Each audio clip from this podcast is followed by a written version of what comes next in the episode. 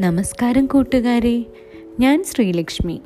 ഇന്നത്തെ നമ്മളുടെ കഥയുടെ പേര് ബുദ്ധിമാനായ മുയലും അഹങ്കാരിയായ സിംഹവും. പണ്ട് പണ്ട് ഒരു കാട്ടിൽ ഒരു സിംഹരാജാവ് ഉണ്ടായിരുന്നു. മഹാ അഹങ്കാരിയും അതുപോലെ തന്നെ മഹാദുഷ്ടനുമായിരുന്നു കേട്ടോ രാജാവ്. അങ്ങനെയിരിക്കെ രാജാവ് എന്തു ചെയ്യും? ഒരു ദിവസം പുറത്തിങ്ങനെ ഇറങ്ങി കാട്ടിലൂടെ നടക്കുമ്പോൾ എന്തു ചെയ്യും? മുന്നിൽ വരണ മൃഗങ്ങളെയൊക്കെ കൊല്ലാൻ തുടങ്ങി.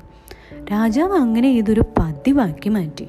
എന്നും കാട്ടിലൂടെ ഇങ്ങനെ നടക്കും. ഏതൊക്കെ മൃഗങ്ങൾ പുറത്ത് വരുമോ അല്ലെങ്കിൽ മുന്നിലൂടെ നടന്നു പോവോ? അവരെയൊക്കെ രാജാവ് കൊന്നു തിന്നും. അങ്ങനെ അങ്ങനെ എന്തു ചെയ്യും? എല്ലാ മൃഗങ്ങൾക്കും കാട്ടിലൂടെ നടക്കാൻ തന്നെ പേടിയായി. എന്താ കാര്യം?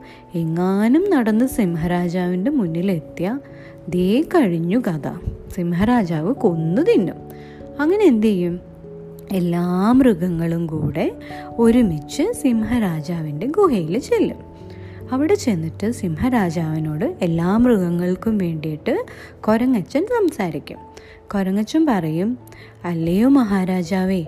താങ്കൾ കാട്ടിലൂടെ ഇങ്ങനെ ഇറങ്ങി നടക്കുമ്പോൾ എല്ലാ മൃഗങ്ങളെയും ഇങ്ങനെ കൊന്നു തിന്നു കഴിഞ്ഞാൽ ഞങ്ങൾക്ക് എല്ലാവർക്കും പേടിയാ. ഞങ്ങൾക്ക് ഈ കാട്ടിലല്ലേ ജീവിക്കാൻ കഴിയൂ വേറെ എവിടെയും പോവാൻ കഴിയില്ല. അപ്പം ഞങ്ങൾ എല്ലാവരും കൂടി ഒരു തീരുമാനം എടുത്തു. അങ്ങ് ഇനി വേട്ടയാടാൻ വേണ്ടിയിട്ട് ഗുഹയുടെ പുറത്തേക്കൊന്നും പോവണ്ട. പകരം എല്ലാ ദിവസവും ഓരോ മൃഗങ്ങൾ അങ്ങേക്കുള്ള ഭക്ഷണമായിട്ട് അങ്ങയുടെ ഗുഹയിലേക്ക് വന്നോളും. ഇത് കേൾക്കുമ്പോൾ സിംഹരാജു വിചാരിക്കും കൊള്ളാലോ ഇത് വലിയ കുഴപ്പമില്ലാത്തൊരു കാര്യമാണല്ലോ കുശാലായി മൃഗങ്ങൾ ഇങ്ങോട്ട് വരിക അവരെ അങ്ങോട്ട് കൊന്ന് അങ്ങോട്ട് തിന്നുക അത് നല്ല കാര്യമാണല്ലോ അങ്ങനെ സിംഹരാജാവും സമ്മതിക്കും. അങ്ങനെ അടുത്ത ദിവസം തൊട്ട് ഓരോരോ മൃഗങ്ങളായിട്ട് സിംഹരാജാവിന്റെ ഗുഹയിലേക്ക് ചെല്ലും. അവർ ചെന്ന് കഴിയുമ്പോൾ തന്നെ സിംഹരാജാവ് അവരെ കഥ കഴിച്ച് കൊന്ന് അങ്ങോട്ട് തിന്നു കളയും ഇതിങ്ങനെ തുടർന്നു. അങ്ങനെ ഇരിക്കെ ഒരു ദിവസം വയസ്സായ ഒരു മുയലച്ചന്റെ അവസരമായിരുന്നു കേട്ടോ. അന്നത്തെ സിംഹരാജാവിന്റെ ഭക്ഷണം മുയലാണ്. മുയലാണെങ്കിൽ നല്ല ബുദ്ധിമാനാണ് കേട്ടോ മുയൽ അങ്ങനെ മുയൽ എന്ത് ചെയ്യും ഒരു ഇത്തിരി നേരം വൈകിട്ട് സിംഹത്തിന്റെ ഗുഹയിലെത്തും. സിംഹത്തിനാണെങ്കിൽ അപ്പോഴത്തേക്ക് അങ്ങ് ദേഷ്യം വന്നിട്ടും വയ്യ. കാരണം പറഞ്ഞ നേരം കഴിഞ്ഞു. സിംഹത്തിന് വിശന്നിട്ട് വയ്യ കേട്ടോ അപ്പോൾ സിംഹരാജാവ് എന്ത് ചെയ്യും? അങ്ങ് അലറി ചോദിക്കും. എന്താ നീ വൈകിയത്? എത്ര നേരമായി ഞാനിവിടെ വിശന്നിരിക്കണു? എന്തിനാ ഇത്ര നേരം വൈകിയേ? ചോദിക്കും. ഇത് കേൾക്കുമ്പോൾ മുയൽ പാവത്തിനെ പോലെ പറയും. അതെന്താ അറിയോ മഹാരാജൻ? ഞാൻ ഇങ്ങോട്ടേക്ക് നേരത്തെ ഇറങ്ങിയതാ. പക്ഷേ വരുന്ന വഴിയിൽ ഒരു വലിയ സിംഹം എന്നെ പിടിക്കാൻ പോയി. ഞാൻ അവന്റെ ഭക്ഷണമാവണം എന്നും പറഞ്ഞിട്ട്. ഇത് കേൾക്കുമ്പോൾ നമ്മൾ സിംഹരാജാവ് വയ്ക്കും എന്റെ കാട്ടിൽ ഞാനല്ലാതെ വേറൊരു സിംഹമോ? അതാരാ? എന്താ ചെയ്യുക എങ്കിൽ കാര്യം ചെയ്യട്ടെ ഞാൻ ആദ്യം. ആദ്യം ഞാൻ അവനെ കൊന്നു തിന്നട്ടെ. അന്നത്തെ തിന്നാം നിന്നെ. ഒരു കാര്യം ചെയ്യേ. നീ എനിക്ക് ആ സിംഹത്തിനൊന്ന് കാണിച്ചാ. ഇത് കേൾക്കുമ്പോൾ മുയലച്ചൻ പറയും ആ വായു ഞാൻ കാണിച്ചുതരാ പറഞ്ഞിട്ട് മുയൽ മുന്നിൽ നടക്കും പുറകെ കൂടെ സിംഹരാജാവും ചെല്ലും. അങ്ങനെ ഇവർ രണ്ടുപേരും പോയി പോയി ഒരു നല്ല ആഴമുള്ളൊരു കിണറിന്റെ മുന്നിലെത്തും. ഇവിടെ എത്തുമ്പോൾ മുയൽ പറയും സിംഹരാജാവേ മറ്റേ സിംഹമുള്ളത് ഇതാ ഈ കിണറിന്റെ ഉള്ളിലാ പറയും. എന്നിട്ട് മുയൽ ഇങ്ങനെ മാറി നിൽക്കും കേട്ടോ സിംഹം ഇങ്ങനെ തിരി നോക്കുമ്പോഴുണ്ട് ശരിയാണല്ലോ മുയൽ പറഞ്ഞ പോലെ ഒരു രാജാവ്. രാജാവല്ല വേറൊരു സിംഹം കൂടെ അതിന്റെ അകത്തുണ്ട്. ഇതാരാണ് ഇവൻ? ഇവനാണോ ഇനി ഇവിടുത്തെ രാജാവ്? വിചാരിക്കും. അങ്ങനെ സിംഹം എന്ത് ചെയ്യും? നല്ലൊരു അലർച്ച അങ്ങോട്ട് അലറും.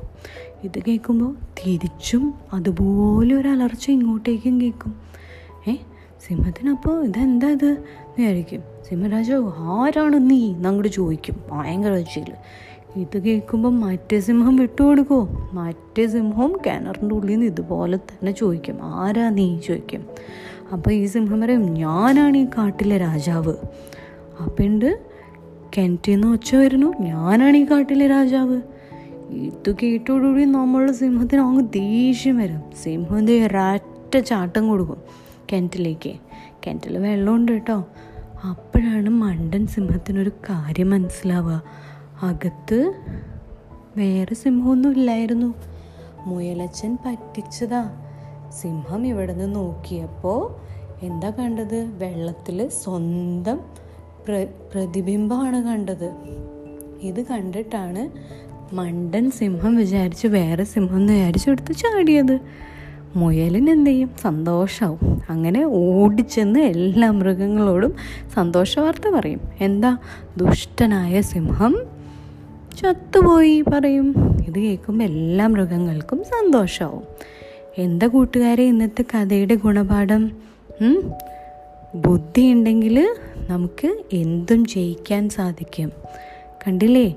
നമ്മളുടെ മുയലിന്റെ ബുദ്ധി കൊണ്ട് കാട്ടിലെ എല്ലാ മൃഗങ്ങളെയും മുയൽ രക്ഷിച്ച് കണ്ടില്ലേ? ഇഷ്ടമായോ ഇന്നത്തെ കഥ? നാളെ നമുക്കിനി വേറെ കഥ കേൾക്കാം കേട്ടോ.